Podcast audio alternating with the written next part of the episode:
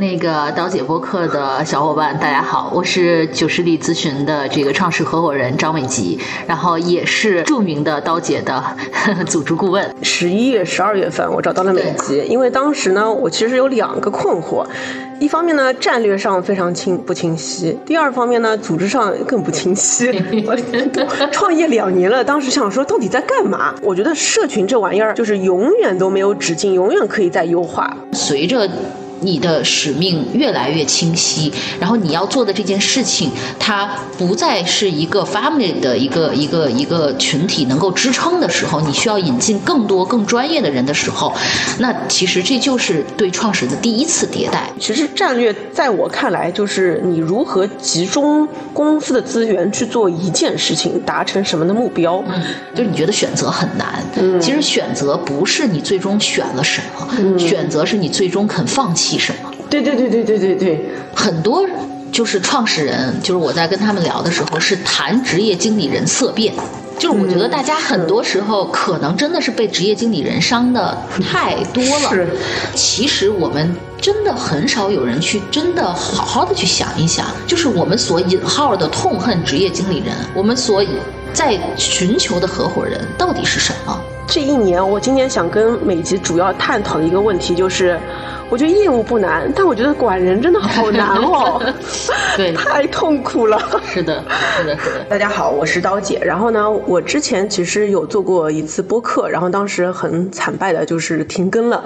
然后所以呢，在今年二零二二年，其实我很想做一件事情，就是把我周围的很很厉害的一些朋友们、创业者、创始人、专家都带到我我的这边来，让大家听到我跟。他们在聊天过程中，啊，我从他们吸收到了许多的 learning 和感悟。然后呢，今天就请到了一位是我从去年开始就一直在合作的我的组织顾问专家，啊，九十里的创始人美吉。然后美吉，你先跟大家打个招呼吧。啊，hello hello，那个刀姐播客的小伙伴，大家好，我是九十里咨询的这个创始合伙人张美吉，然后也是。著名的刀姐的 组织顾问，对，因为我好好像在各个渠道里面，各个即刻微博、微信都有提到过你，但是大家都不知道你到底对我都做了些什么。对的，对的，对的。刚刚刚在开始之前，我还在感谢刀姐，我说我我我我觉得就是每一次我在即刻的被围观，我。都是因为刀姐艾特了我，然后有的时候又涌进来好几百号人。我说哇，今天为什么涌进来好几百号人？点到刀姐的那个即刻一看，哦，他今天又提了张伟吉微醺。对我，我就我一般在即刻上都是非常自由的做做自己的。是的。呃，然后呢，我是怎么认识美籍的？是因为去年去年那会儿，就是这时候吧。呃，对对对，是二零二零年啊，已经是二零二二年，对，二零二零年的就是这呃这个十一月、十二月份，我找到了美籍，因为当时呢，我其实有两个困惑。一方面呢，战略上非常清不清晰；第二方面呢，组织上更不清晰。我创业两年了，当时想说到底在干嘛？就是因为我一开始其实是做的是女子刀法这样一个名称，然后我当时是看到了几个机会点的。一个机会点就是说，我觉得营销在快速的进行变革。那在这样新营销的变革的情况下，我认为无论是品牌会进行啊新的这个颠覆，呃，其次呢，我觉得营销，比如。说广告公司啊等等都会发生颠覆。那其次，我也是非常相信女性的力量，其实当下是被低估的。所以基于这两个看到的机会和我一些信念，我就开始做女子导法。那刚开始其实就是说，一个是写公众号，然后就把我看到的流量的变化、新的营销趋势写下来，并且我也会采访许多我觉得很看好的女性创始人或者女性的营销人。然后写完以后呢，我就会把他们导流到我的一个。会员当时应该叫他经济研究所这么一个会员，然后大家在会员里面呢，我希望大家在这里面有一个社群的感觉，一个俱乐部，大家就在这里面能够继续讨论新的营销的趋势和这个新的呃创业的一些方向，新销品牌方向。那这里是我创业开始地方，但是当时呢，我写着写着，做着做着呢，我就是觉得。到底在干嘛？就是很很懵逼。就是一方面，我觉得我写文章一直在追流量红利，就是我本来写的是流量红利，我也在追流量红利。我就每天有个热点呢，我就要去写一下，追一下。同时呢，这个社群，我觉得社群这玩意儿。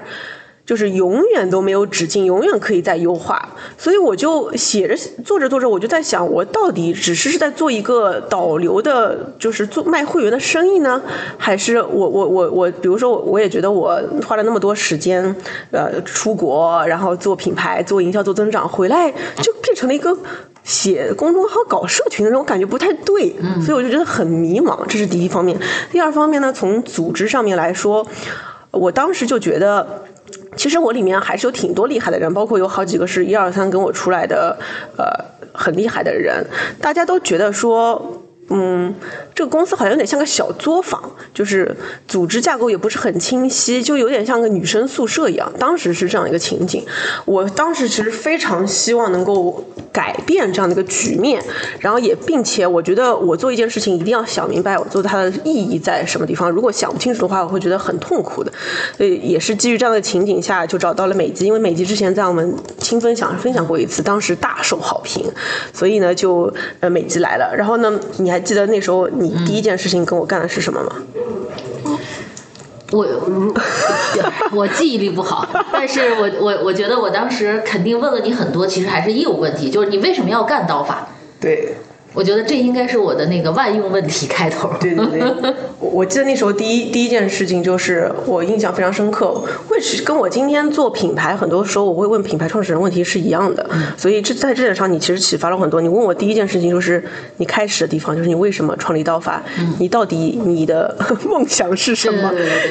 然后你当时我当时对我当时第一反应就跟你说了一句话，就是我使命我很清楚，就是成就中国好品牌。对，然后当时你就给了我一个灵魂拷问，就是那你今天做的事情跟这个使命有啥关系？我当时就想说，好像的确没有什么关系啊，我好像就是在成就好营销人吧。然后我觉得它隐约是有点关系的，但好曲线救国。是，所以在这样的情况下呢，我们第一件事情就是每集帮我一起重新定义，就什么叫成就中国好品牌。是成就，如果是成就的话，它就不是发现。那怎么才是成就？那是中国品牌，那就不是外国品牌。然后好品牌，那怎么定义好？什么是品牌？然后我当时才会发现，说一个使命原来真的不是挂在嘴上的，而是你一个字一个字拆开来。然后，所以基于这个，我就开始从那一刻开始，我突然就我就觉得我的战略觉醒了。我就开始，我们就讨论说，因为当时我们我们一直在想说，如何把我们的这个俱乐部社群再继续去优化，再优化。你当时问我们说，如果今天要成就中国好品牌？你现在应该做的是什么？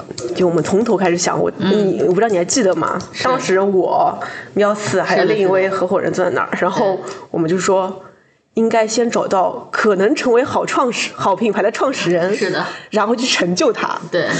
那然后你问我，那你现在在做什么？我说我们现在把一群营销人，呃，聚集在一个社群里，然后再看我们的文章，那中间 gap 就很大，所以当时我们就立下了一个。决定就是我们一定会成立一个战略项目，是把好的品牌创始人聚集在一块儿，并且我们一定需要有一套刀法的方法论和赋能体系来帮助他们成长，才是我们真正要做的事儿。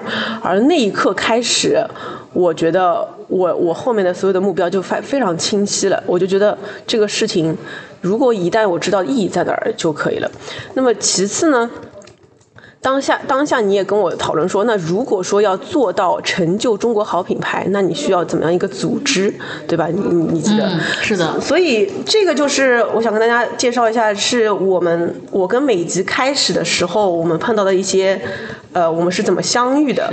然后呢，在这样的过程下，所以我对刀法就开始做了一个新的定义。我认为刀法是一种新型的赋能品牌的咨询加上。呃，咨询加上赋能这样的一个公司，那今天同样我们还是是在做内容，同样我们还是在做社群，同样我们还是在做课程，但是在我看来，它其实内容不是媒体本身，而是我们如何传达我们怎么赋能品牌的一个方法论。我们的商学院其实是就是做总结今天品牌是如何起来的方法论的传递的另一种媒介的方式，而我们的社群其实是想要聚集的是行业里面许多同。样相信中国能成好品牌的资源和客户。那我们希望有一套方法论，能够成就他们。其实我们底层是在做这么一件很创新也很难的事情，但这里面我觉得，我觉得业务本身其实并没有那么难。嗯。但这一年，我今年想跟美吉主要探讨的一个问题就是。我觉得业务不难，但我觉得管人真的好难哦，就是对太痛苦了。是的，是的，是的。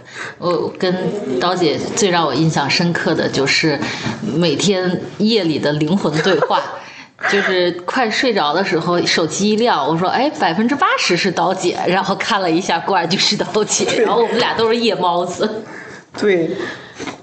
然后，所以呢，我今天想跟美吉一起讨论一个事情，就是我今年在组织上犯过的几个大错或几个傻逼时刻吧。就是那个傻逼时刻，就是我靠，怎么这么傻逼的那个时刻？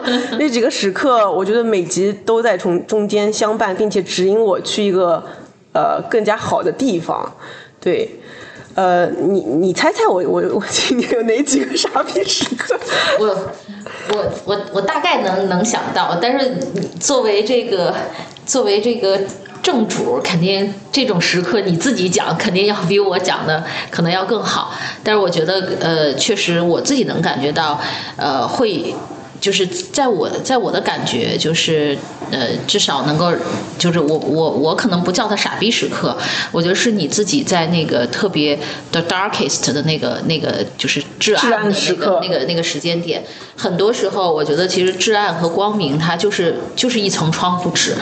然后呃，我觉得肯定有你生完孩子回来的那个时刻，然后因为那个是我们密集沟通的一个一个时刻。然后也有我觉得。肯肯定也有我们真正的这个战略项目它上线的那个时刻，对吧？它和我们的设想可能未必那么的一致的那个那个点，所以具体什么时刻，我觉得可能你你你来讲会好一些。但我能 suppose 觉得就是那个时刻时间点。但我觉得特别好的一点是，其实这个时刻就是我。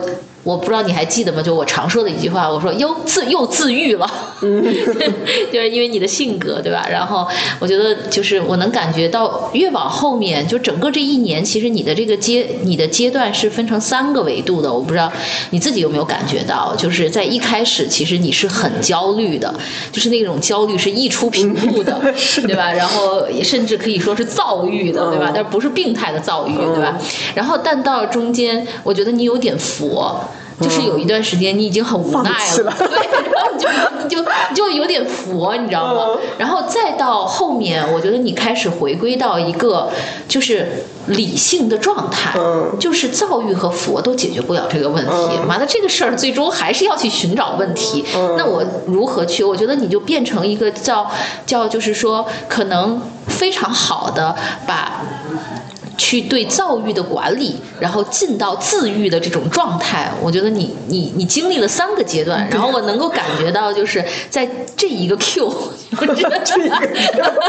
就是你说二零二二的第一个 Q 吗？对，二零就是到二零二零二一年的第四个，就是第四个 Q 的后两个月和这个第一个 Q 的现在这几天，我觉得你进入到了真的就是第三个，刚才我说的那个第三个阶段，那个平原是吧？对，就是你开始。不断的就是躁郁自愈，躁郁自愈，你知道吗？而且这个过程是你自己完成了，已经，你知道吧？对对对。所以我觉得这个是特别让人感到。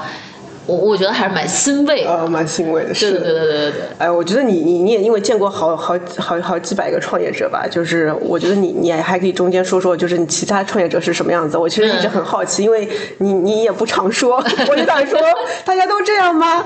哎呀，我怎么怎么 焦虑？对你的话也可以说一说。我觉得真的有一个人在旁边看着你，并且就是因为我觉得创业有好多坑是没有课，没有人是的能教你的，所以我觉得这里面的坑，我觉得。我能找到一个呃像你这样顾问啊，甚至上我的教练，我觉得是，呃，真的是三生有幸。就昨天我还在跟一个创始人聊，因为他也把我写到了他的那个复盘里面。他那个复盘，他最后一句写的就是终于找到了一个创业陪伴顾问。然后，然后，然后我他还在说我，他说你既像我的教练，又像我的顾问。我说我们叫 co consultant，co consultant 就是 coach 加 consultant，其实就是在在在在在做陪伴。但我觉得很多时候就是所有的创始人都觉得啊，我好幸运啊，美琪，我我我我找到了你，我成为你的每年的五个 quota 当中的一个哈，我成为你的五分之一，因为可能我每年就服务五个客户嘛，然后然后这个。但是我觉得其实也是一样，何其幸！我觉得我也能找到像你们这样子的，在你们身上也能学到很多东西，对吧？好了，我们不互相对对对对，不不不吹捧不吹捧，怕大家听不下去。对对 对，哦，我我想说的第一，我们就回到正题啊，就是我我想说的是第一个 learning。呃，哎，对，因为你刚刚也说到了，我今年对我来说其实是意义非常重大一年，因为我一般听说创业第三年是一个大坎，是的，是个大。虽然我每一年都觉得是个很坎啊，但没想到这一年的坎会这么大，就是，这是第一方面。第二方面呢，是因为我个人方面也是个大坎，就是我。今年还生了个宝宝，我觉得生宝宝这件事情对我来说可焦虑了，因为我想说，那完了，我我这个个人是不是要跟创业这个去有一个很大的冲突了？所以在之间双砍的时候呢，我觉得我的我的经历和 learning 会特别的多。我觉得我第一个很大的一个呃傻逼时刻和我的呃就是 epiphany，就是。我我我从我现在的一个你刚刚说的那个理性和冷静角度回头会看的话，我真的会发现我之前的所有，我以前一直觉得我自己还蛮有 leadership 的，就是从小到大就都不是班长什么，但是我都会。组织一些很有趣的活动，我会发现我都是在靠一个感情在运营的。呃，这个这个这个感悟有多大呢？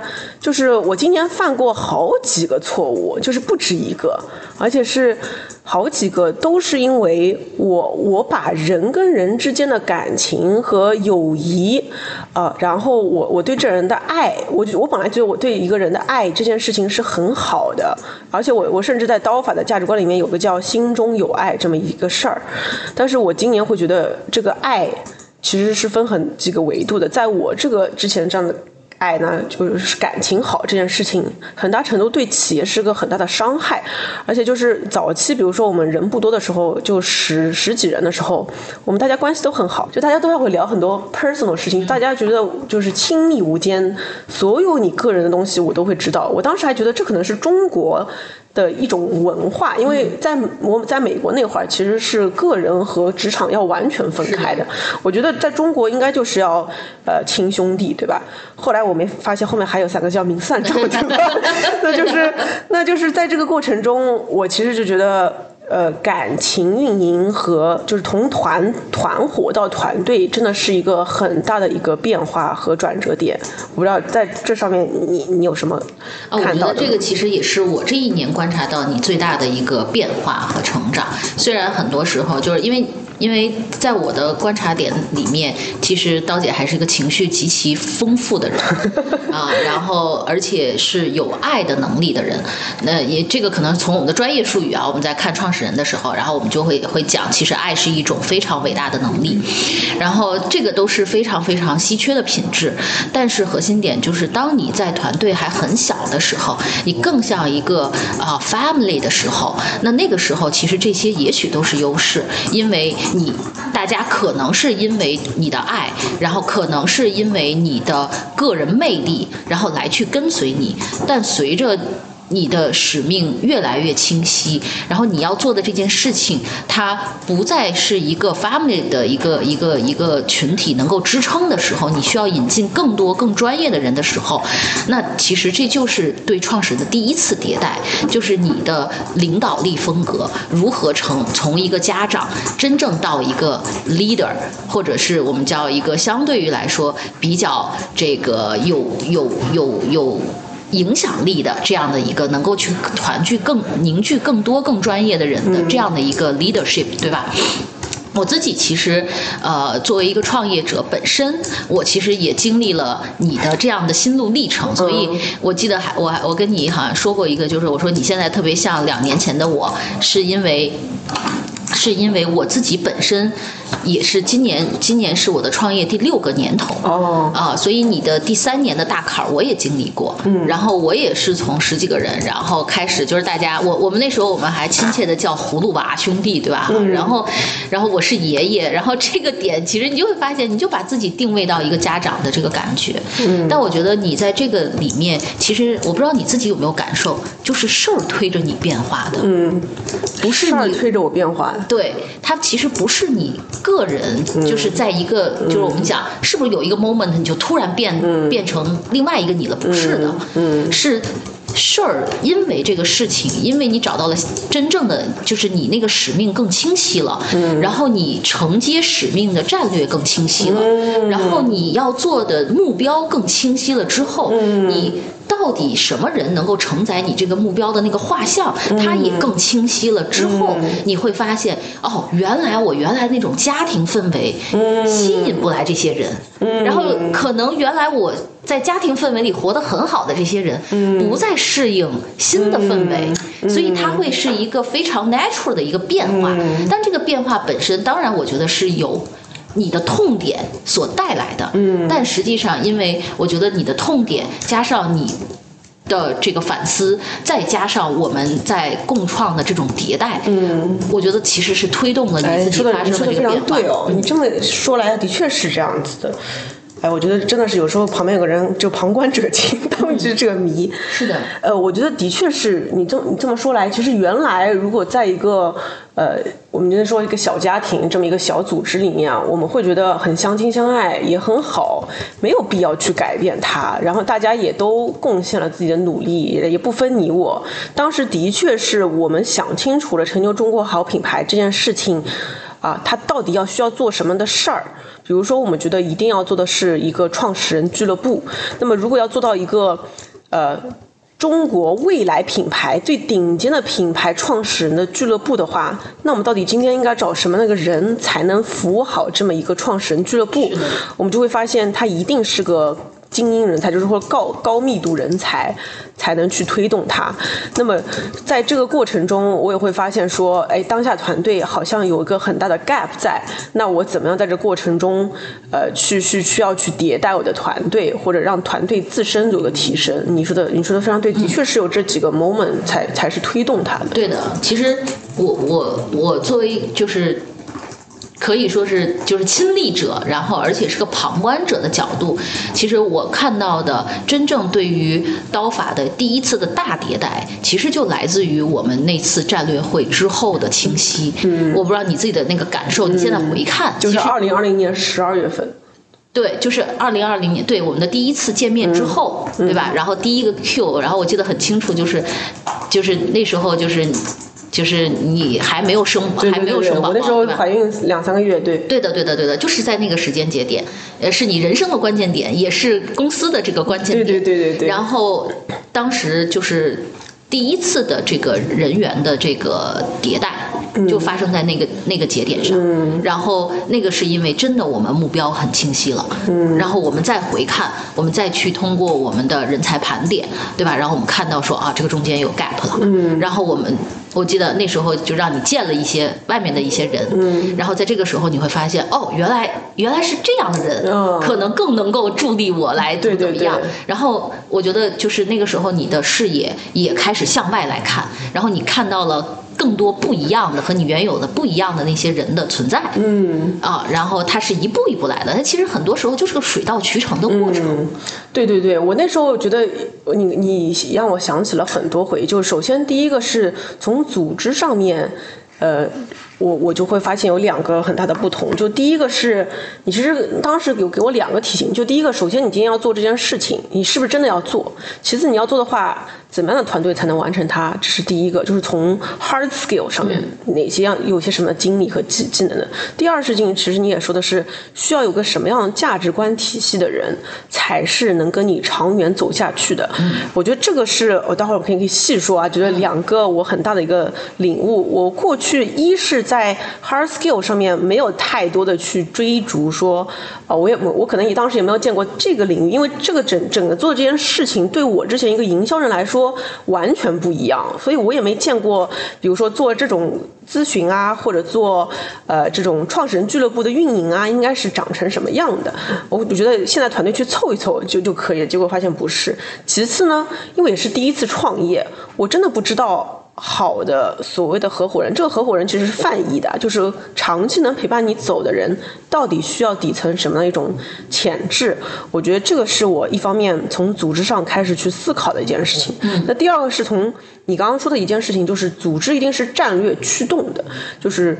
而且最近我对这个战略这个词越来越有深刻的理解。其实战略在我看来，就是你如何集中公司的资源去做一件事情，达成什么的目标。如果你什么都做，你就不是战略，你就是叫平均分配。是的。那么在战略这件事情上，核心是。公司永远有问题，有好多的问题。那到底我们先选择哪一个问题去解决？是的，对，你是你是想找？我是在找你刚才说的那句话。我记得是前几天我也在我的朋友圈发过一个关于战略的定义，跟你说的刚才那句话特别特别像。嗯嗯，对我我当时就在想，我觉得你当时给我敲响的一个警钟是说。啊，本本来我们一直就是为了优化而优化，就是我刚刚说我们在那个产品说，我们觉得这产品得做得更好，更好。但这个明显其实就是一个，呃，操盘手思维，就是操盘手就是想说我怎么样把我的什么 U V 再提高一点，我的增长再提高一点。但其实核心是我真的需要提高这个增长吗？要提高这个 U V 吗？不一定。所以当时是我第一次，我觉得我从一个以前的我的 C M O 或者营销人思维。变成了创神思维，就是。真的需要去做这件事吗？我觉得选择才是最难的。所以当时那选择一个核心的标准，我也我也非常认可，就是使命。就是如果使命这件事情你不相信的话，你就没法落地；如果你相信的话，你下下步怎么落地？它其实这个我们叫它 why 到 how 的这个过程，其实才是最难的。那么，所以呃，我觉得当时我就会一直在问自己说：真的，你想要做的是成就中国好品牌，还是你想要？呃，比如说你想要让自己更出名或者赚到更多钱，这真的是个灵魂拷问。如果你想要让自己更出名、更赚到钱，今天我想做的事情就是我把刀姐这个 IP 在各个流量渠道上各种去做内容，并且我想办法去卖便宜的营销课，让很多人都能买到这个课，然后去赚这个快钱。which 我觉得我也是可以做到的，但是我觉得我我并不想要做这件事情，对。呃，然后所以刚刚回到，我觉得从组织上面这件事情呢，就是我觉得我很大的一个，我至今也也觉得，就是创业者，你上次你跟我说过这么一句话，我我至今觉得非常认同，就是，就是你的公司其实是分成两种人的，一种是。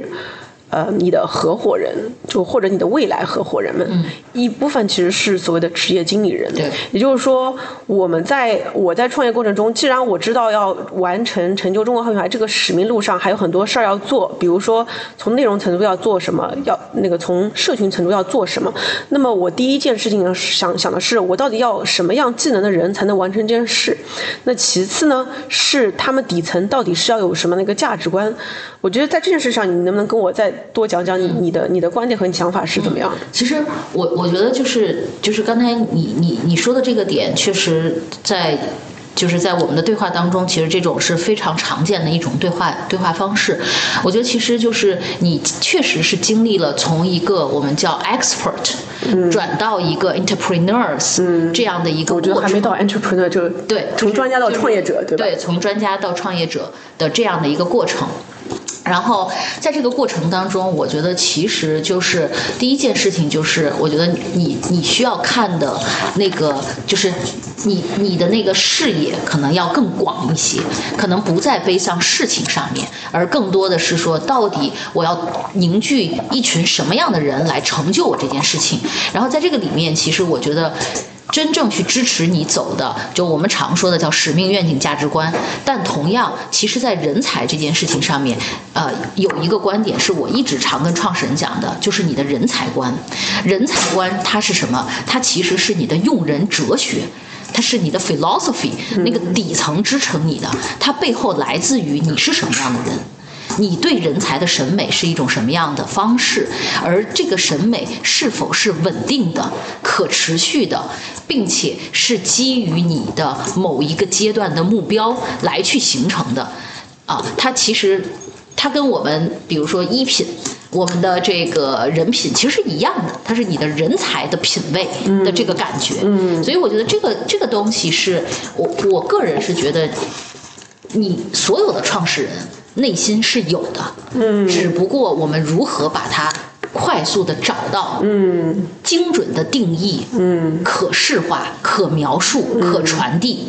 可找寻，嗯，对吧？我们要把这这个东西抽离出来。其实我记得咱们当时探讨过很多，就是到底刀法人长成什么样子，嗯啊，那这里面你能接受的是什么？你喜欢的是什么？而我们要做的成就中国好品牌这件事情，它需要用什么样的这个能力来去支撑？然后这种能力是你能接受的，是你喜欢的，还是它？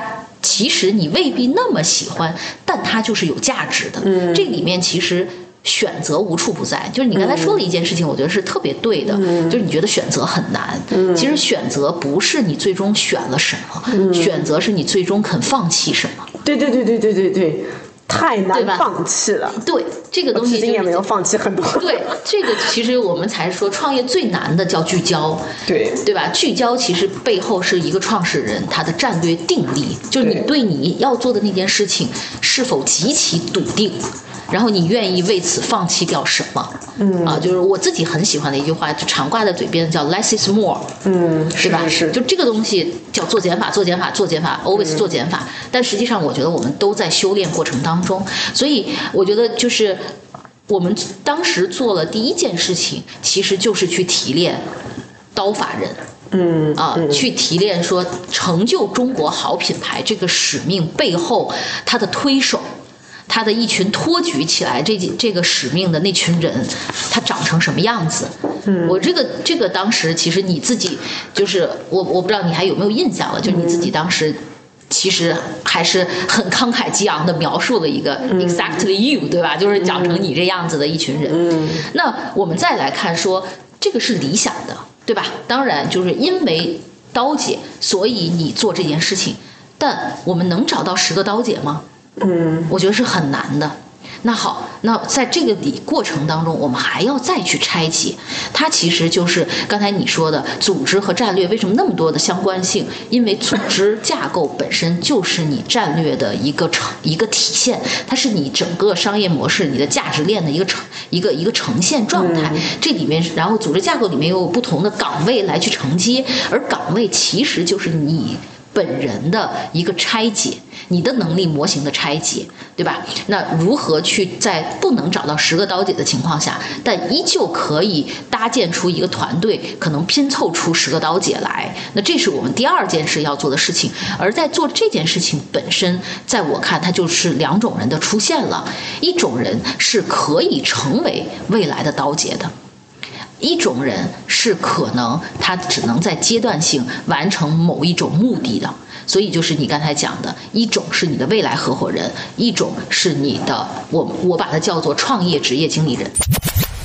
就是因为我觉得创业有好多坑是没有课、没有人是的能教你的，所以我觉得这里面的坑，我觉得我能找到一个呃像你这样顾问啊，甚至上我的教练，我觉得是三生有幸。我一般听说创业第三年是一个大坎，是的，是个大。虽然我每一年都觉得是个很坎啊，但没想到这一年的坎会这么大。就是，我其实就觉得感情运营和就是从团伙到团队，真的是一个很大的一个变化和转折点。很多就是创始人，就是我在跟他们聊的时候，是谈职业经理人色变。就是我觉得大家很多时候可能真的是被职业经理人伤的太多了。是。但实际上，我当时问过我们在深圳的一个创始人，我说：“你你你对这个职业经理人这么大的怨恨吗？”嗯。然后我说：“那你能给我讲讲职业经理人和你你心中的职业经理人？”和你心中的合伙人，他到底的差异在哪里吗？嗯，对。然后他说啊，这个是个好问题。他说我回答不了。嗯，就是因为其实我们真的很少有人去真的好好的去想一想，就是我们所引号的痛恨职业经理人，我们所在寻求的合伙人到底是什么？嗯，我觉得这个点里面，你后来有总总结过吗？我觉得我到今天我没有一个标准答案，嗯，但是我是有感受的。我自己其实总结过一句话，嗯，我觉得合伙人就是创业合伙人身上。是他有一种非常典型的特质，叫对不确定性的渴望。嗯嗯，因为背后对安全感的诉求要求太高了。嗯，他必须 exciting 对于不确定性。嗯，对，我觉得你你我们年初时候我就给你做个采访，我觉得很有意思，就是年初采访再到年年尾再回来呼应那篇文章，你里面说到一个词，当时我就觉得非常的。呃，醍醐灌顶就是安全感。是的，我后来也会发现，能做创业者的人真的是安全感非常强。没错，对这个事情是真的是 天生的。我我觉得这个东西真的很多时候，因为可能说的它又更像个玄学啊。就是很多时候，我觉得创业是一个更高维度的修炼。就是是你创的这件事情本身它重要吗？重要。但是其实更重要的是你在创业。但你在修己，你其实是在做自己的修炼。对，就是我经常讲一句话，就是哎，我都有点想说，这个这个播客要不要叫借假修真？我今天早上在想，对，就是就是你其实你会发现，就是我我我我最近越来越有这种感觉，我觉得就是如果一个人创业是为了追求结果，他大概率是不成的。嗯，因为创业是一个 ROI 最低的事情。嗯，但是一个人他在创业的过程当中，他追寻的是每一天变成更好的自己，向自己那个使命去靠近，他大概率是成功的。嗯。所以在这个点上，我觉得其实你会发现，叫创创业合伙人，他就一定要是对那个不确定性的渴望，背后一定是极强的安全感去支持。无论是财务上的，无论是其实我们每一个人都未必说一定要财富自由才来创业，但是我觉得要财务自洽，就是对对对，那个那个那个面包已经不再是你当下最 priority 的追求了。嗯，你才能够去，就是我经常开玩笑，做自己是有代价的事情，任性是很有代价的。那回来说，职业经理人。职业经理人，我觉得就是创业职业经理人啊，因为我们还是把职业经理人分成就是大厂的职业经理人或者外企的职业经理人和创业的职业经理人。创业的职业经理人，因为他在面对 owner，对吧？他和大厂不一样，大厂他面对的是一个机制，嗯，对吧？大家只要进去去遵循游戏规则就好了。但是对于 owner 本身来讲，他还是要基于那个 owner 本身的，对吧？对创业这件事情，我觉得创业职业经理人他追寻的叫对。呃，可能性的渴望，嗯，就是 possibility，嗯，我觉得其实一个是不确定性，一个是可能性，嗯，其实大家想一想，我们所看到的那些选择创业公司的所谓引号的职业经理人，他难道不想改变吗？他想，但是他为了改变所能赌的和放弃的东西，和创业者之间差距是很大的，嗯。对的，哎，我这边有很多感想啊，就比如说我举个例子，就是你刚刚说到，呃，借假修真，借势修人，或者说这个事儿你到底能不能成啊？就比如说我在说成就中国好品牌的时候，很多人，包括我们的员工，就会问我说，他说今天有好多是人都在做这种创业者赋能的事情，嗯凭什么是你嗯这个九零后小姑娘？是你说什么？呃，某些我就不点名了，一些大机构的大学家、大大教授、大博士都在做。是，你你凭什么？就是对。然后呢，我我想跟大家，我就我先跟他们说，首先我有一个我的我爱，就是我的使命，这件事情我已经战胜了百分之九十的人。其次，我已经开始做了，我又战胜了百分之九十人。我觉得不是我，我就现在想不到还有谁。这是第一个。第二个事情就是，他问我说，我们有个呃所谓高管最近问我说。成就中国好品牌，我至今也不确定我们到底能不能做成。我说这重要吗？就是是的，只要你在这个路上，哪怕今天不成，我我觉得我我有一辈子的时间，七十年的时间，我可以做这件事情。对的。而且成就中国品牌这个事情，你可以从各个维度都可以成就。在这过程中，我们积累了一个很好的团队，以及我自己在中中间在提升了。这中间这个过程，我觉得是享受的，就其他就。都都不重要，但是只要确保我在这个路上，我觉得就是就 follow your passion，money will follow you，就是我一直很相信的这个事情。对，所以我就觉得。你不用想那么多，just do it。对的，对的。Nike 那个 slogan 真的很好。真的是这样，我觉得其实就是在这点上，其实你看，就是我们，我我我觉得我们其实还是在相互相相互陪伴、相互成就。那其实我在做的事情也是从另外一个维度在成就中国这些最优秀的这些创始人们，对吧？哈，那我觉得也是一样的，就是真的优秀的人，他需要我去成就吗？如果你这么去想，如果你非常 logical 的或非常理性的去分析的话，对吧？他不需要我，但是你放眼今天中国这些年轻的创业者们，他需要我吗？我觉得他们就是需要的，嗯，对吧？因为再聪明的人。也不能确保自己没有至暗时刻。我觉得这个事情我是这么想的：只要你的效率能够大于他本身做这件事情没有你的效率的好几倍的时候，你就是很有价值。就是的，核心就是效率的提升。没错，对对对，没错。然后回到职业经理人这个事儿，我觉得，呃，我对职业经理人也是有些诟病，包括我自己就是职业经理人出身，而且是外企职业经理人，是最。遭人诟病的一群人，对对对，我在里面很多的时候看到了自己身上的影子。比如说，我觉得职业经理人很大程度，我觉得做创业者真的让我自己越来越好的一件事情，就是你会发现所有东西最后都是你负责，就是你你怪你就你就你就再也没有抱怨了，你就说 太快。就是我以前在某公司做高管的时候，我就会说。你们产品怎么这么垃圾，害得我们市场团队这个就是留存什么不好这样的，或者运营团队留留存不好，然后你就永远能找到一个理由，你要去去甩锅去抱怨。然后当你做创始人的时候，你就没有办法抱怨，因为所有东西都是那我为什么不去换人呢？嗯，那我我又何何来抱怨呢？所以我觉得就把我自己给打服气了，就是就直接跪着，就是说我也不想抱怨。是的。这个其实我觉得是跟呃创业和大的公司它最底层，我觉得是有差异的。就是创业其实本身，就是这里面我觉得分成几个维度。我觉得第一个其实是创业本身，它就是在 focus，就是它就是在 focus progress，focus 那个 result。就是你要用通过不同的 progress 堆倒那个 result，对吧？然后所以你最终你不管就是它就是一个没有资源、资源稀缺，但还要达到一个相对有结果的那个点的那样的一个场，你就处在这个场里面，所以你所有的借口都不存在了，对对吧？你最后就是 get progress，然后 get result，所以我们叫你就是要 get things done。对吧？要搞把把事情搞定，然后才可以。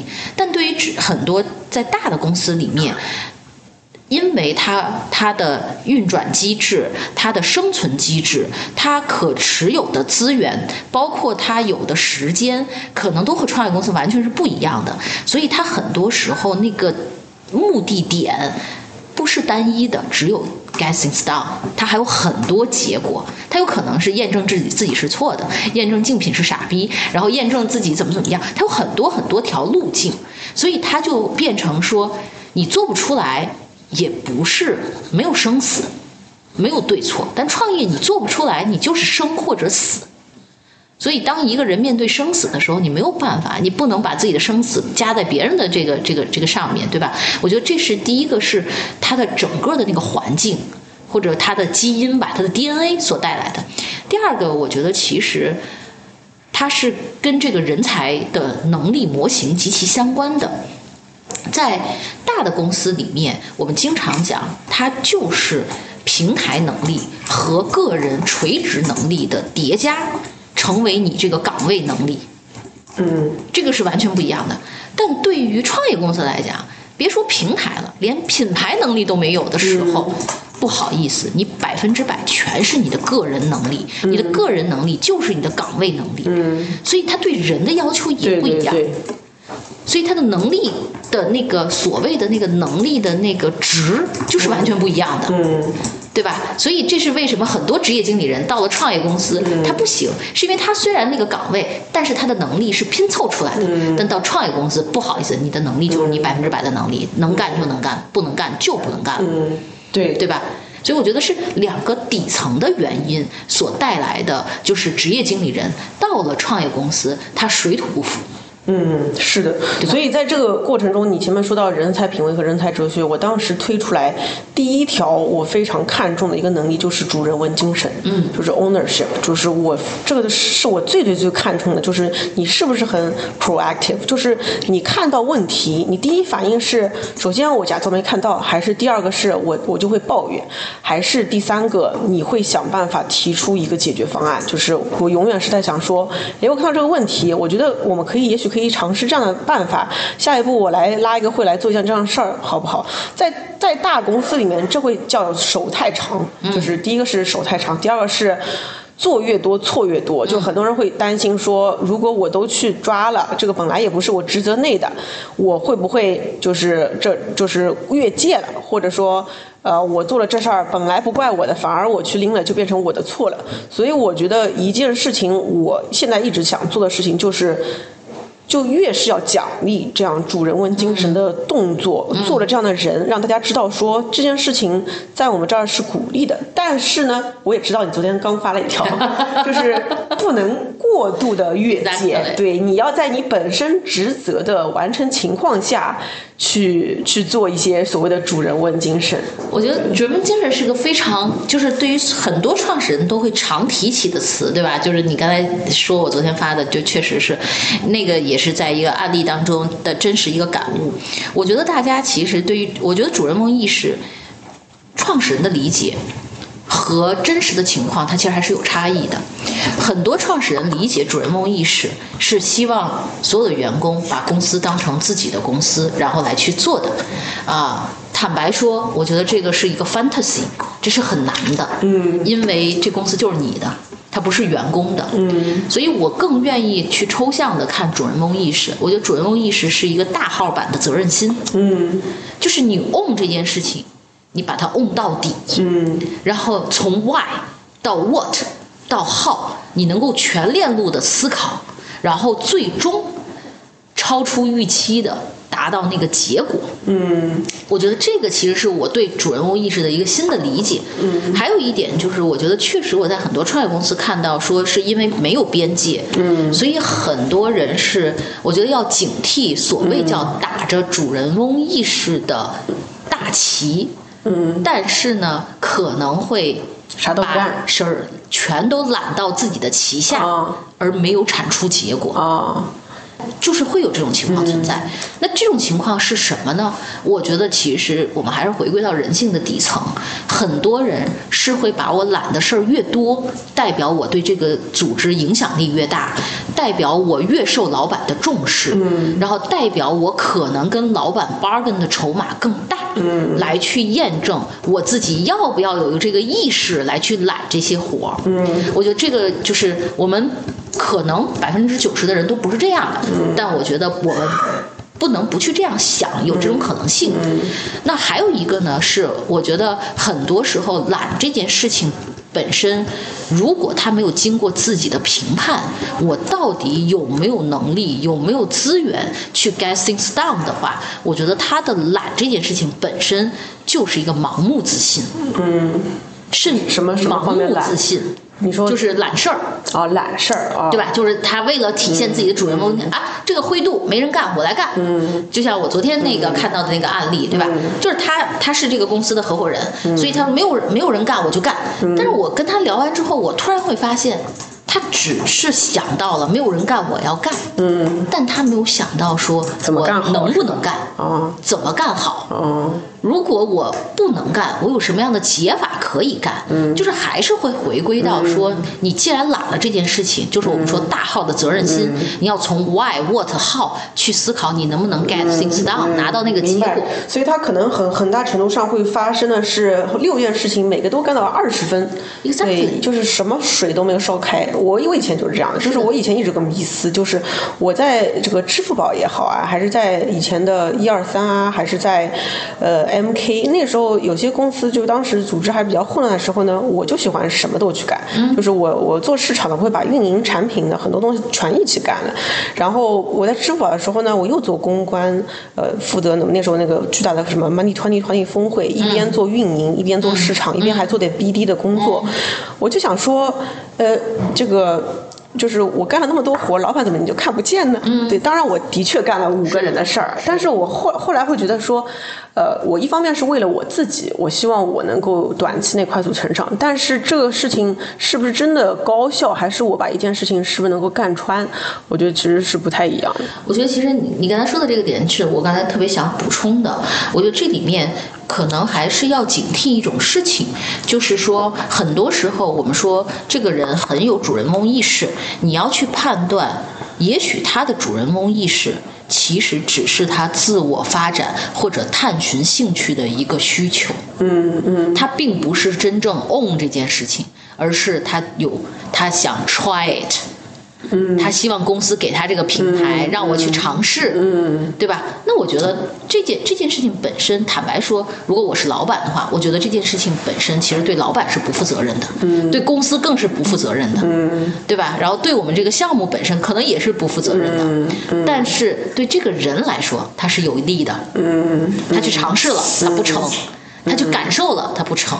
当然，可能这个话就是站在不同的立场，有不同的理解。对，好的，我再拉回来一下啊，就是这个这个这个有点我个人的迷思在这里面。我刚刚说到，就是从感情运营到规则运营呢，呃，我觉得中间是有几个我的一个 moment 在这里面的。就是首先，呃，我中间有一段时间是经历了，我觉得有这几个东西其实还挺典型，因为我跟很多创业者会聊，他们也会有这样的经历，就是一个。呃，那些员工是当年跟你一起一起从零到一的那些员工，有很多的感情在这里面。但是你会发现，有些员工的确，呃，无论是从职能上，就是说跟你接下来要走的那段路需要的员工的这个能力能力，他没有他他其实本身成长也很快，但是我需要的速度远超于这个速度的时候。他就会就会出现一个断断层，就是我会觉得你不够，他会觉得我已经那么努力，你怎么看不到？那这是一个很大的一个程度。那这时候我觉得需要创业者做的一件事情，就是真的要狠心，就是狠心是说你到底多想做这件事情，还是你想做一个让大家都喜欢你的老板？我觉得这件事情对我来说真的非常痛苦，因为前面说了，我是个很有爱的人，是自允很有爱的人，在这种事情上就要做到是。呃，到底是小爱还是大爱？呃，我觉得这个事情是一个很大的痛苦点。那第二个就是说。呃，在这个当当我因为我回国其实没有几年嘛，我一七年才回国的。其实我一八年开始创，一八年末开始创业，也就一两年的国内的人才，其实我认识的人真的不多。我觉得这是可能是我很大的一个短板，所以我能招募到的人，很多程度都是呃关系好的朋友。那么在朋友和合伙人或者公司职员之间，他一定会是有一个很尴尬的一个 boundary 在那边，就是你到底他。做把他当朋友还是当一个员工？我觉得早期有朋友时是有信任的，你就就知道他不会害你，对他也会为你好。但是朋友也是有很大的弊端，就是在于。呃，他有时候会想要，平时作为朋友就是想要吐槽，都会找你去吐槽。他会很很很难换你是朋友还是老板那个帽子。那么在你给他提出要求的时候，他又会觉得说你怎么一直这么对待我？不是说好是朋友吗？就是其实很难切换。如果你要很很明确说说清楚，我现在戴的是这个帽子哦，我我是，所以我经常会跟他说，我现在戴的是 Doris 的帽子哦，Doris 是个人。我现在戴的是刀姐的帽子哦，刀姐是个老板。你要知道我现在戴的。雷迪毛在跟你说话，但其实也很难，所以这是第二个。第三个呢，就是我会发现。呃，我其实一直没有做一件事情，这件事情听起来很简单、很基本，但是我真的没有做，就是所谓的职责到底是什么？就是每个人的 JD 到底是什么？你我对你的预期，你这个呃职责到底要完成的是哪些事儿？其实很多时候是没有在创业公司早期是没有时间去拉平的。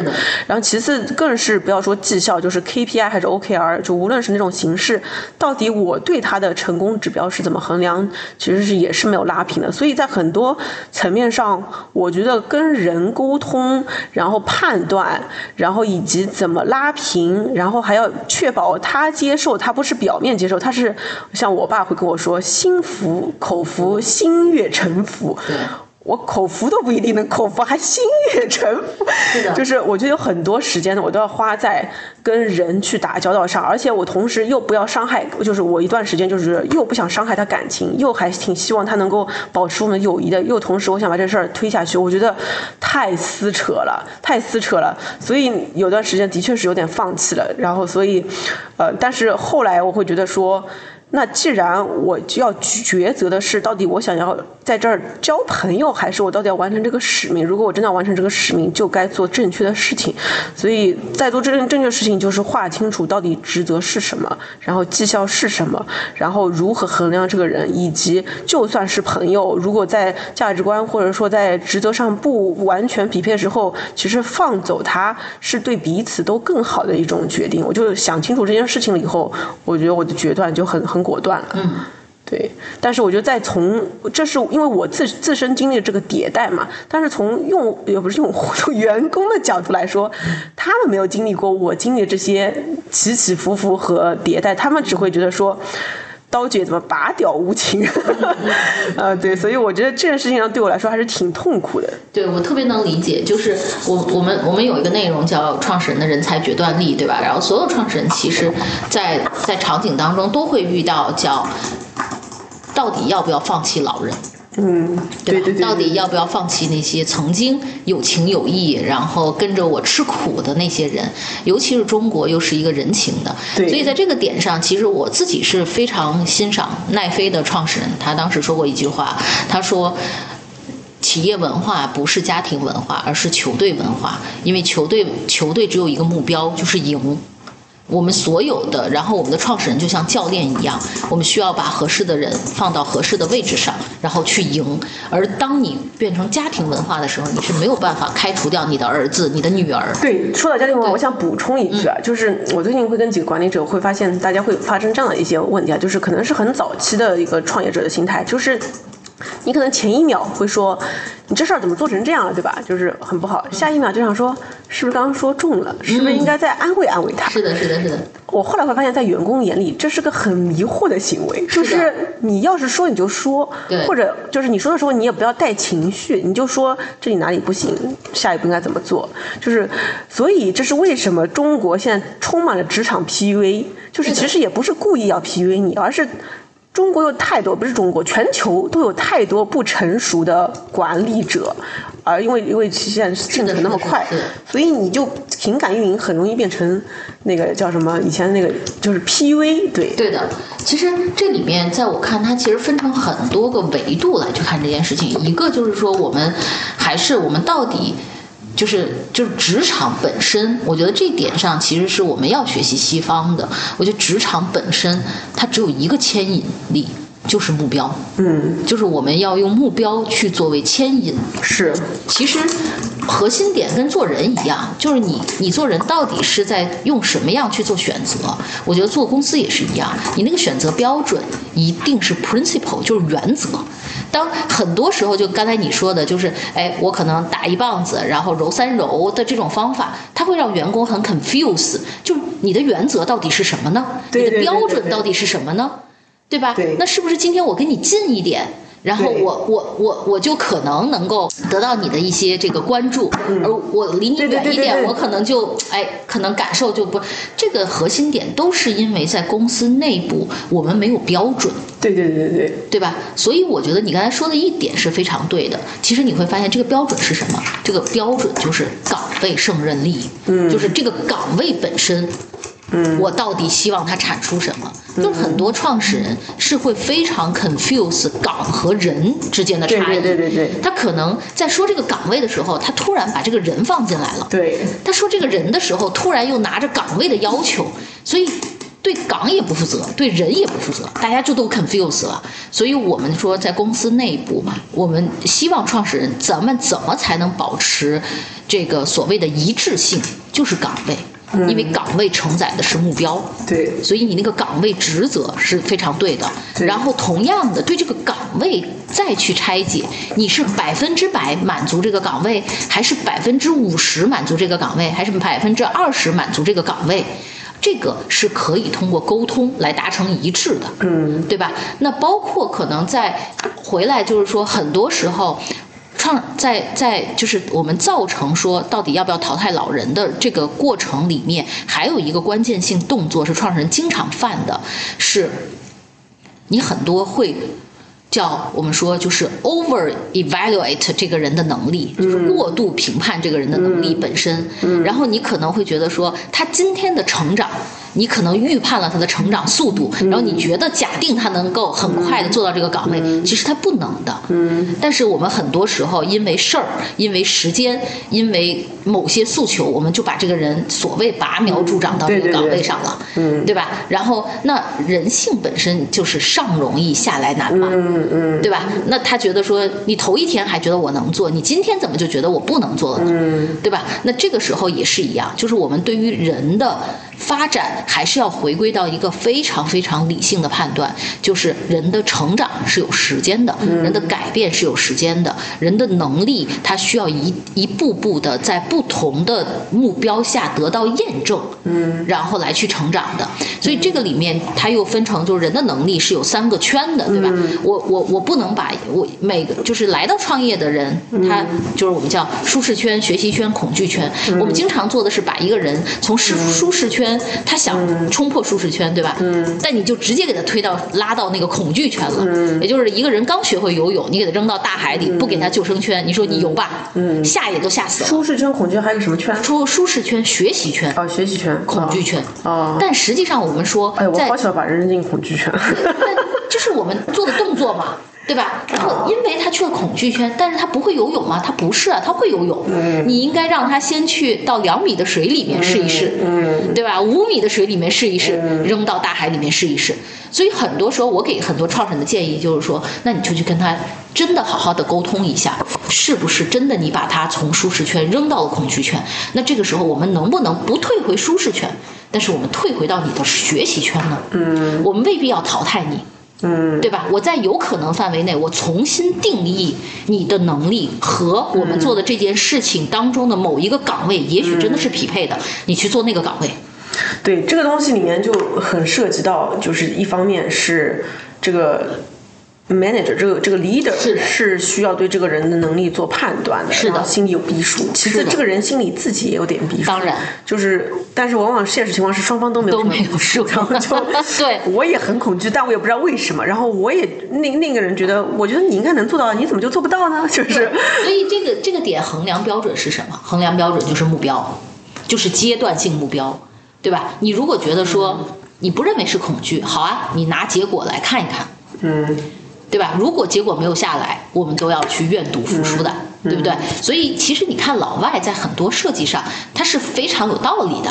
比如说，他会有 acting，嗯，对吧？acting manager，对，啊，vice manager，呃，deputy manager，对吧？他是在干嘛？他是在给你一个 test，嗯，就是我觉得和你觉得，我们都可以往下一步走一步。嗯，但是我们都不知道能不能走到下一步。嗯，来先试一试。这个位置代表的什么？可进可退。啊，哦，懂你意思。难怪你老跟我说，你不要给他直接这个抬头，你要给他一个副。对，我说 代理，就是代理。其实代理更合适，嗯，就代理意味着什么？代理意味着我也有选择。如果我觉得你代理的不称职，咱就换嘛。你自己也没有那么大压力。嗯，你说的这个非常有道理。就嗯，对对对，我这边有两个我自己的经验，就是一个是你刚刚说到的，就是一段时间大家就就会觉得说，哦，刀姐喜欢这。这个人，刀姐喜欢那个人，或者刀姐喜欢呃这个，他们也不知道为什么我喜欢这个人，就是好像就在他们眼里是说。刀姐就是任人唯亲，对对，这个词啊，我觉得很有意思。所谓的新宠 啊，对对对，这人是刀姐新宠，我们我们得我们得我们得注意点他。就是我当时就觉得好好笑哦，就是就是理解大家的想法，有时是这样子的。所以后来当时有一个团队的人，这个是所谓的建成啊，跟我说，你要告诉大家为什么。你亲近这样的人，就是这个人，你的标准是什么？对的，就是到底是他在能力上哪凸显？但是如果大家看不到，就首先这个人能力上没有出切过，其次他价值观上其实经常好吃懒做的，结果你却很亲近，那就很迷惑了。是的，对，所以首先就是我。是我就是要看，要说清楚什么样的人是我会亲近和值得的。你的标准，对我的标准。所以我的标准上，后来我就建了两种标准，一种所谓的叫价值观标准，就是我们把刀法人的那几个标准竖出来，然后并且我们现在每个月都有个，就是每两个月有个 super star 那个奖，我就会专门说，因为这个人在价值观上和他的在这个价值观上是，比如说我们有个价值观，就是说要超越行业的标准来呃服务服。服务用户，第二个，比如说他是非常坦诚的，那么他为什么在这个价值观上是做到了？其次就是另一个标准，就是他在结果指标上，他到底带来了什么突破性的结果？啊，然后在这两个上面，如果大家越来越清晰你的标准的话，大家都会往这个标准的方向去走。所以这个对我来说还是非常受益受益匪浅的。是的，所以这个就是我第一个，我觉得我自我看来已经大部分是在迭代过去了。那么第二个就是你刚刚说到的那个 acting 和 deputy 的那个事情，哎，这妈呀，这这玩意儿我至今还在还在。承受着痛苦是我自己的傻逼，我觉得我现在都是懒得怪别人，就是都是自己怪自己傻逼，因为就是的确是我们这事儿业务就是步子的确迈太大了，就是一边又在做内容，一边我们真的是有想想想三次公司合在一起，因为我我觉得我们刀法在做一件事情，是我们先要把底层这个语言，就是有点像 Python 的这个语言先要打通，把内容啊，然后到运营到峰会等等等等的这个全部让行业。品牌是什么？营销是什么？这东西先打通，然后在上面再建立新的产品。所以在这个过程中，我一定需要的是一些人能够立的他当下的这个职能也好，和或者某个业务线也好。然后我们业务线又比较复杂，又有内容的，又有活动业务线，又有 C 端的营销人的俱乐这个课程商务，又有创始人的线。所以我又需要有各个业务线有一个负责人。那么我现在又的确招人这个时间不够，因为毕竟也是刚生孩子。回来，那么就需要有些人先顶上去。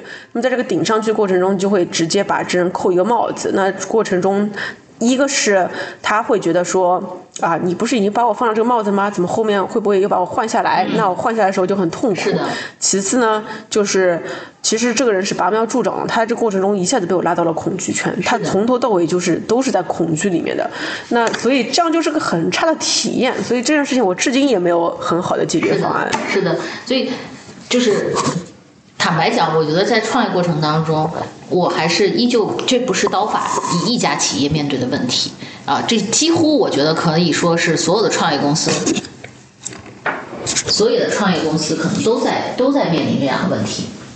那在这个情况下，我觉得其实我们只有唯一的其实一个办法，就是叫只要创始人心里有这根弦，就你只要记得说你在给予的时候，你要做最就是你的客观判断标准和评判标准是 based on 目标，based on 岗位。而并不是这个人，你对他的情感、好恶、亲疏远近等等，我觉得就是我们可以做到的，就是先做到能做到的。然后还有一个可能大的原则，一定就是能不给，肯定是就不给。什么叫能不给就不给？就是。如果我能用其他的手段鼓励他承担更多的责任，而非给予他一个 title，嗯，因为在创业公司里面，在我看 title 是最不值钱的东西，嗯，但是没有 title 不代表你就不能做这些事情，它是领导力的体现，它是责任心的体现，它是你能力溢出的体现，嗯，如果你这些都有，你依旧可以做。如果你这些东西没有，我给你个 title，你也做不到。所以，我们可能要在所谓的日常当中不断的传递这些标准给到大家，包括你自己也是一样。就是对于创始人来讲也是一样。我算是这个公司的创始人，我不是还戴着七八顶帽子吗？嗯，我不是也得躬身入局，对吧？耐心耐操，手扎在泥里面吗？嗯，一样的。你说我是个运营经理，可能也行。嗯，你说我是个写手，可能也行。嗯，对吧？但实际上我的能力溢出了。我觉得就是大家在这两个阶段去尽可能做到极致。其实我们每一个人都未必说一定要财富自由才来创业，但是我觉得要财务自洽。我觉得职场本身它只有一个牵引力。就是目标。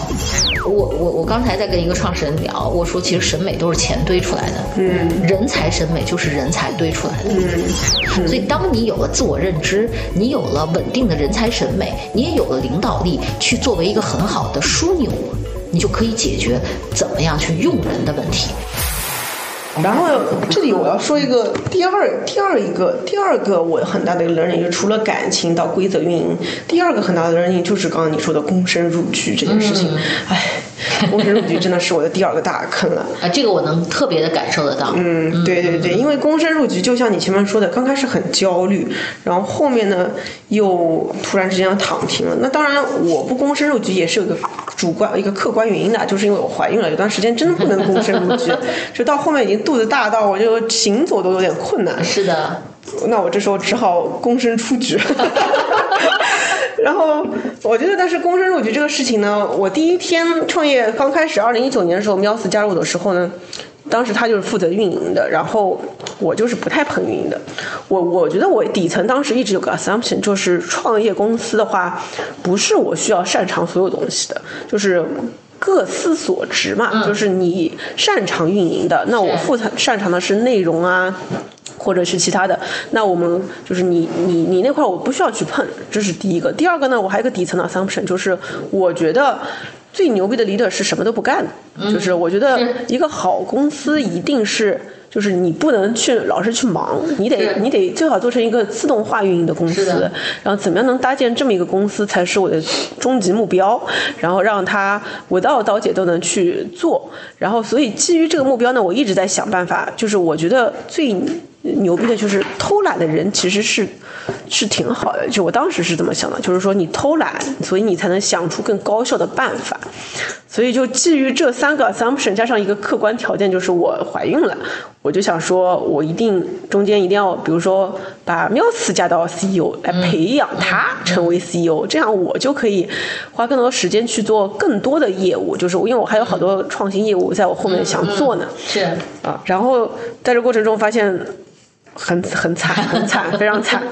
然后我我这个至今也没有完全想明白为什么会这么惨。但是我的 learning 就是我这个生完孩子回来以后，我我两个月就回来了，然后我会发现说。如果我要做的这件事情本身就那么创新，如果他这件事情没有那么创新还好，嗯，那我可以找一些现有的职业经理人或者人就过来。但我现在在等于说我在用现在新的方式在重新颠覆，呃，品牌咨询或者品牌赋能的这样一个行业。我想通过内容加上什么陪伴型的私董会，加上商学院这样的形式去做的话，而且加上品牌营销这件事情需要很多的底层话语体系先拉起。这个事情我是。绝对不能躬身出局的，我一定是要先建立这个前面的标准和话语体系。而这件事情上，如果我不了解每一个 function，我是没有办法把这件事情做好的。所以在这件事情上，我就是痛定思痛的时候，就决定说。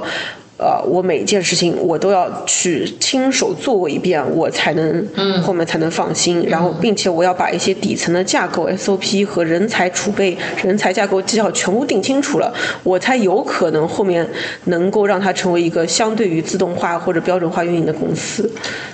我觉得其实这个是我自己对你的观察，就是从你生完孩子回来，我觉得真的是你第二个呃第二春。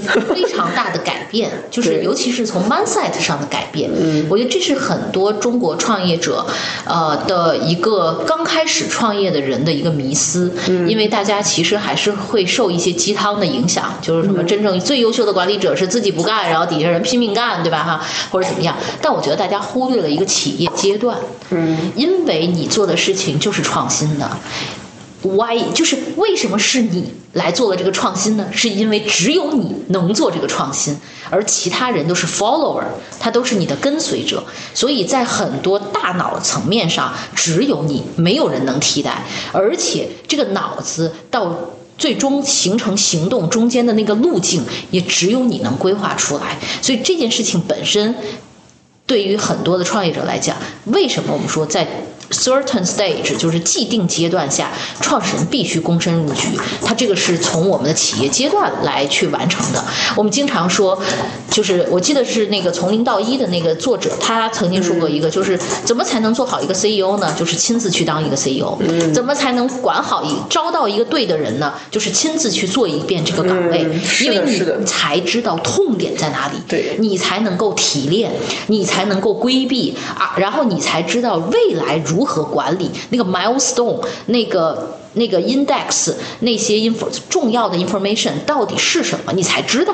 嗯，所以我们很多时候我们是在 learn it，就是 learning it，对吧？所以在这个点上，我觉得，呃，从迷思到真正来去做。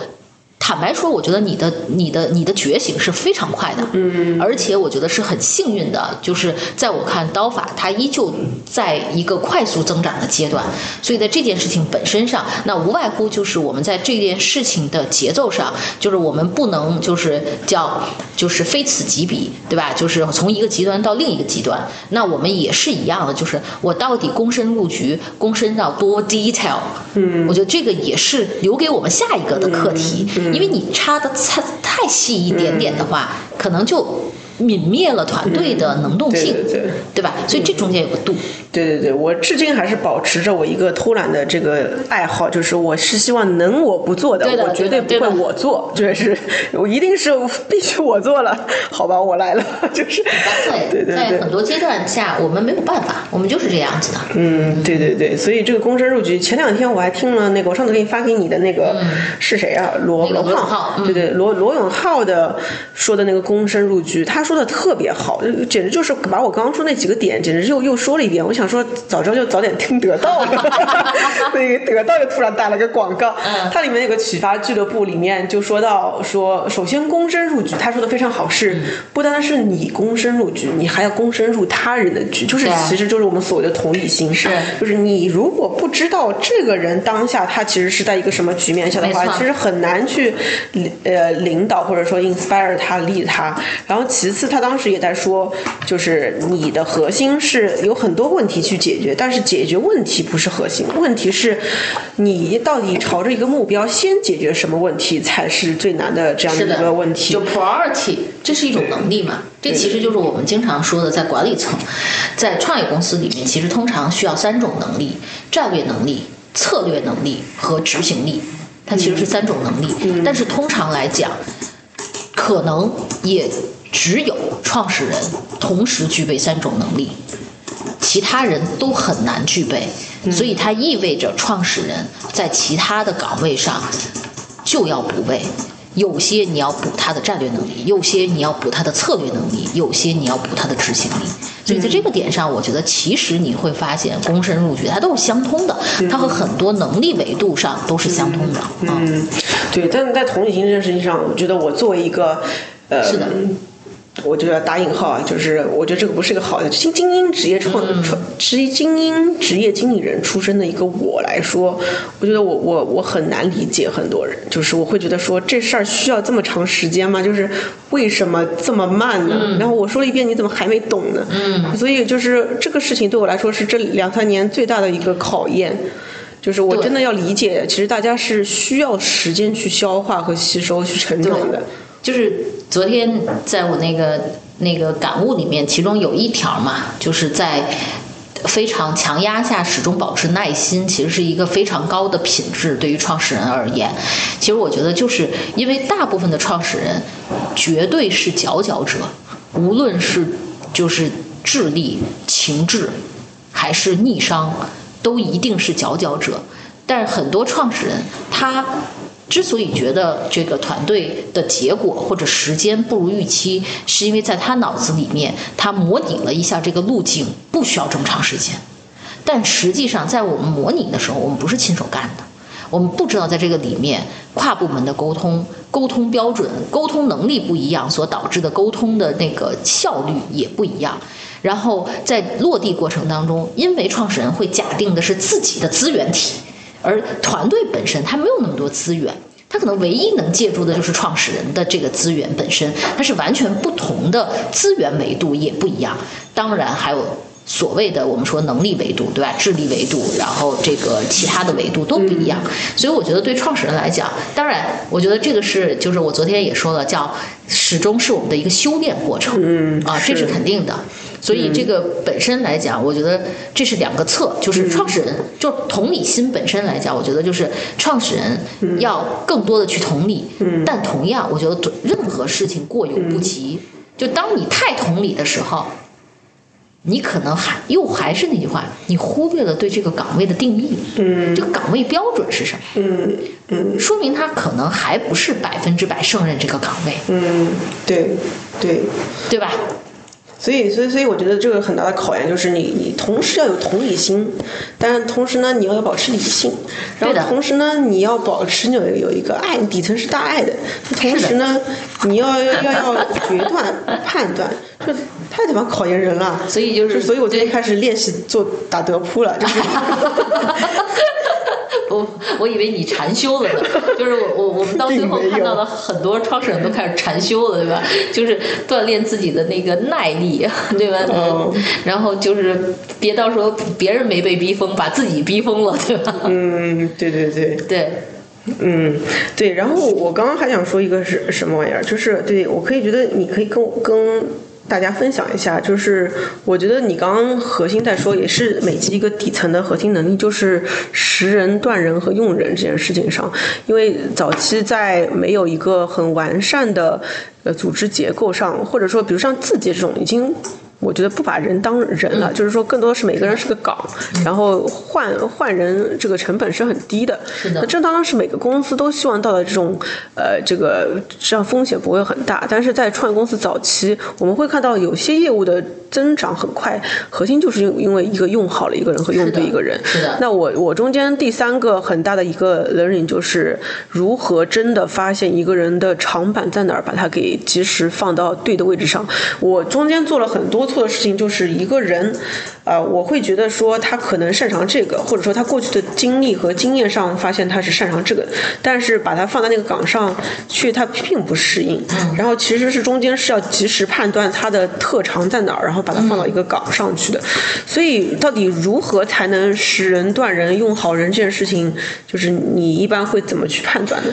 这里面我我我自己是有一个所谓的叫这个。呃，有有有底层，我自己很很很信的一个理论，就是也是我们通过这六年摸索出大概五六百家的这个创业公司之后得出来的一个结论。我觉得创业公司它要想快速增长，它的一个增长的模型应该是叫战略目标的清晰度，嗯，乘以核心人才能核心人才能力的适配度，嗯，所以你会发现这里面有两个维度。你还记得就是第一次我在跟你见面的时候，我其实问的全部都是。业务问题，它和人才问题其实没无关，是为什么？是因为创业就是一个目标堆叠一个目标，嗯。所以目标是什么这件事情，创始人是必须想明白的，嗯。因为你所有的人才模型是要基于能够支撑你这个目标的完成度来去支撑和拆解的，嗯，所以这个是第一第一个重要要素。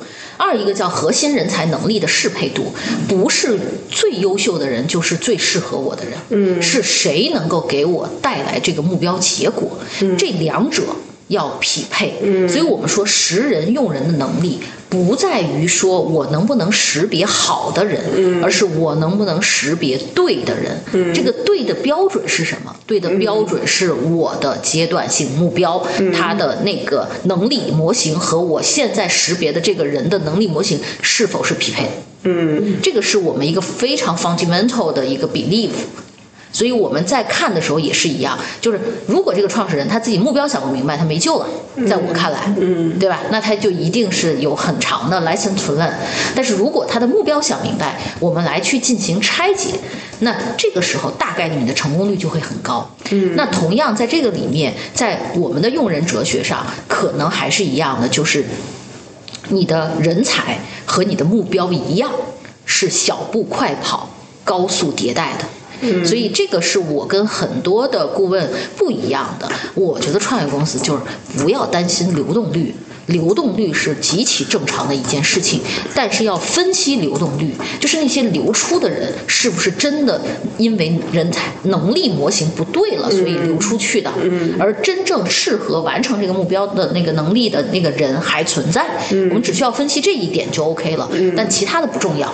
所以不用担心流动率，所以这也是之前我们就是我记得是阿里还是谁的那个鸡汤文嘛，就是什么核心团队是打剩剩下来的，或者其实是它的底层也是这样，就是他一定是要打仗。有战功剩下来。嗯，对吧？然后不断的去迭代的，嗯，所以你的流动率不用担心。然后你对核心团队一定它是不断迭代的，嗯，就是所以当你找的时候，我觉得就是所有的创始人都有 fantasy，就是我想找一个 perfect。我想找一个未来可以跟我两三年的，嗯所以我很多时候我就会跟创始人说醒一醒啊，too much，对吧？这个太 luxury 了，我们想不到。你先想一想，今年你要完成这个目标，他能不能给你完成？他如果完不成，你要花多长多少的成本让他去完成？把这件事情想明白。然后我们有一个模型叫一二三四，这个是我们的付费版权啊，所以就不在这里讲了。但是。其实这里面有很多，你如何用这个模型再去进行人才的加工和他的判断，对吧？然后我觉得还有第三个点是，真的还是去去去去去想说。在选人上，我觉得就是创始人你要见过好的，嗯，这个就是我一直在说的叫人才审美。嗯，我觉得很多创始人他为什么会在人才识人用人上摔坑，是因为他只要看到一个比自己团队人好的，他觉得就是好的，嗯，但实际上不是的。嗯，就是那个 bar，就我们就经常说你喝酒也好，我们叫一品也好，对吧？然后我我我刚才在跟一个创始人聊，我说其实审美都是钱堆出来的，嗯，人才审美就是人才堆出来的，嗯，你看过多少人，对吧？我到今天我可能看过两万家中国最优秀的职业经理人和创业者。那我敢说，就是这个人放在这儿，我的那个 taste，那可能就是精准的，就是我那个 bar 可能是九十分，你过了九十分的线，你才是优秀的。所以你在九十分以下，你即便已经是八十分、七十分，你也就是在我看来，it's okay。嗯，对吧？所以我觉得很多创始人，这也是我们社群，包括刀姐也在那个社群嘛。就我们社群在带着大家看什么，就是张美琪的那个标准，那个对于人才的审美，你见到好的，你就不会被忽悠。嗯，然后你再经过第刚才我说的第一点、第二点，再去套用，可能你在识人上。能够很好的少走一些弯路，嗯，那么在用人上，我觉得这里面其实是有三个维度的。当然，一方面是我刚才说的，你对人才的那个识别的精准度，它决定着你的用人质量。我就前还有两点是非常重要的，就是第一，你的自我认知，嗯，对吧？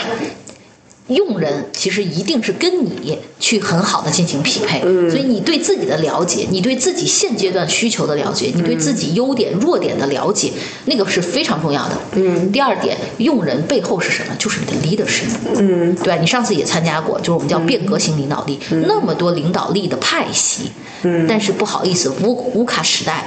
我们就是变革型领导力，它是多种领导力在不同场景下的体现。嗯，那你的领导力在我看来是什么？它是一个传送带。你再好，别人再好，没有这个传送带，他没有办法进行交流。所以，当你有了自我认知，你有了稳定的人才审美，你也有了领导力，去作为一个很好的枢纽。你就可以解决怎么样去用人的问题，所以我觉得识人用人是拨开来去看，但是它的底层对于创业公司来讲，我就和大公司是完全不一样的。创业公司就是必须要知道，就是要迭代、短平快，目标要清楚，核心人才能力要分析出来。嗯，对我我我这边可以说一下我上次来咱们那个司总会的这个感想，因为我觉得我我觉得当时那个课程设置非常好，然后每个人应该是有不同的吸收的这个感悟的。我当时觉得我自己感悟非常深，是因为我觉得你们背后的底层的那个信相信的那个理论其实是跟我们是完全相合的。因为上来我其实至今印象非常深刻的就是狗比老师给我们看的第一个那个视频，就是那个人人类简史的那个。对对，大猩猩，它里面说到。呃，人跟大猩猩最大的这个区别，其实就在于人可以活在双重现实里面，就是 dual reality。然后人其实是有 fictional reality。然后这件事情，我至今也觉得他非常说的非常，他可以解释很多事情。然后以以以及为什么大猩猩只能在小规模里面然后去合作，而人是可以在大规模下去仍然有秩序去合作的核心，就是因为人有可以活在双重现实的这个可能，而这个虚拟现实就是大家有一个共同的信仰，a common belief，呃，这个事情呢，其实才会让人，就算我互相不认识，我们没有友情、没有感情，甚至没有感情的情况下，我们仍然能够基于这样的一个规则去合作。所以呢，当时就给我就是醍醐灌顶，是想说。如果我想要把公司做得越来越好、越来越大，大当然不是我的。work. 唯一标准啊！但是如果想要更多的优秀的人才进来，那一定就是最重要的一件事情，就是把大家的底层的共同信仰这件事情，就是共同使命 （purpose） 是对把它夯实，能够更好的去提出来。包括你刚刚说到啊，这个人才哲学，其实很多人就会问说，那我怎么才能招到这样好的人？其实对我来说，这件事情很简单，它就是一件事情：当你的使命够清晰，且你不停的在在上向外传传教，并且把这个使命一步一步真的在落地的这个过程中，同样相信这个使命的人，自然而然就会。上门来找到你，所以我觉得这个事情就是顺水推舟的。那其实关键就在于说，你对你的使命是不是有清晰的认识，并且在落地。那我们最近在讲所谓三点零超级品牌的时候，其实我们在说，品牌在二零二二年到底是它意义是什么？我们认为品牌就等于 purpose，就是品牌就是使命的落地。而你要成为一个超级品牌，一定有超级用户，你的超级用户一定是同样相信你这个使命，并且基于某。种意识形态而激起的一群啊这个守护者，所以在这种情况下，我的判断是，未来的企业它真的会是去中心化，且你的员工可能不仅仅在你的内部，也可能在你的外部。对，所以关键是。呃，所以最后无论是战略目标、组织目标，还是整整整体的，我都觉得，如果使命够清晰，并且使命的理解够清晰，一切都不会是问题。所以，呃，我对这个整体战略大方向其实没有什么困惑。就我困惑就在于在战术层面上，还是有很多落地上的难点。那个我觉得是大家的在共同的一个修行。我觉得刚才你说的一点，其实就让我去回顾到，就是我当时在选择刀法的时候。就是我对创始人是非常挑剔的，就我当时在选择，我觉得，我觉得真的优秀，就是你刚才说的，就是好的人才，他未必是体内的。其实我们之间的关系是非常紧密的，你也是我的品牌顾问，对吧？然后这个我是你的组织顾问，其实你就会发现，大家是为什么感，他一定是被 something 感召而来的。就是我当时是非常非常信你。说的这个使命，而且我信你这个人是能够承载这个使命的。这件事情本身，它和我们在做的事情是一样的。就是我们的使命叫，可能是个英文的、中文的，现在在让刀姐帮我们再去再去碰撞。就我们叫 inspire and equipped future entrepreneurs with talent values，对吧？就我们要用人才价值去激发和堆叠那些未来的领导者，其实就是就是这样子。那。你你就会发现，我们有非常非常优秀的这些导师，其实都是在体外的，每一个人都是我雇不起的，他们有很多的机会，有很多的选择，但他依旧会来到我们这个组织里面，他为的是什么？就是他相信这件事情，所以这个我觉得是。他他使命真的能够撬动哈，所以我们又经常讲，使命就是一个人的 calling，对吧哈？就是我我会有的时候，我觉得就像刀姐有的时候也会一样，就是你觉得就是你生来就是做这件事情的，这就是你的重担。对对对，但我觉得这个事情中间还有几个难题在里面。就第一个是，呃，比如说是只有你相信这件事，如何让全公司都为这个 purpose，就这个使命而，呃，真的落到每个人身上？呃，其实在我看来实际上是一个难题。然后第二个事情就是，呃，我们在我们创始人俱乐部有个创始人说到说。人人都可，好几个人都会有相似的使命。那我们区别是什么？我当时其实对这件事情有很、很、很明确的回答，就是使命到底是个 slogan 啊，是挂在嘴上的，还是你真正的使命？如果真正的使命真的有 why 的这个使命的人真的不多。其次是有这个 why 的人真的落地去做的也不多。第三个是落地真的能把它做好的更不多。那你这个光是有 why 你就战胜了很多人了，有 how 的那就战胜。更多的人，然后还真的把它落地的，其实你就是呃，万里挑一了，所以我觉得首先有这个使命的开始，只要如果你有一个使命，并且你是真的相信的话，那所以其实你的战略定义就从此就会出现了。对，嗯，其实你刚才在这里面说到的，就是他在，也就是我们说，当我有了使命，我如何通过愿景、战略、战略目标、组织架构、岗位职责来分别去承载我的使命？我觉得这个是一个系统性工程，这其实也是我们一直在拆解的过程，对吧？在我看，他回的回，他他其实在这里面。就是我我认为有一件事情，他这件事情也恰恰回答了你的第二个问题，就是当大家都有共同的使命的时候，而 Why me？其实我觉得就是行为，就是你所有的行为。是否都在归因到你的那个使命上？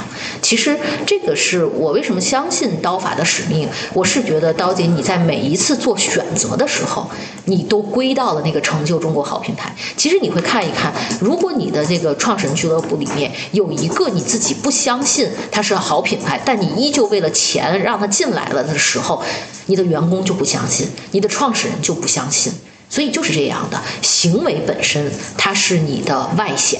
嗯，是。所以我们在很多时候叫，到底是知难行易还是知易行难？嗯，对使命的那个知到底知的是什么？那个行和知之间的关系是什么？我觉得就是这样子。嗯啊，当然在这个里面肯定是有工具、有方法的，对吧？我一个创始人，我到底我自己深信不疑的东西，如何让？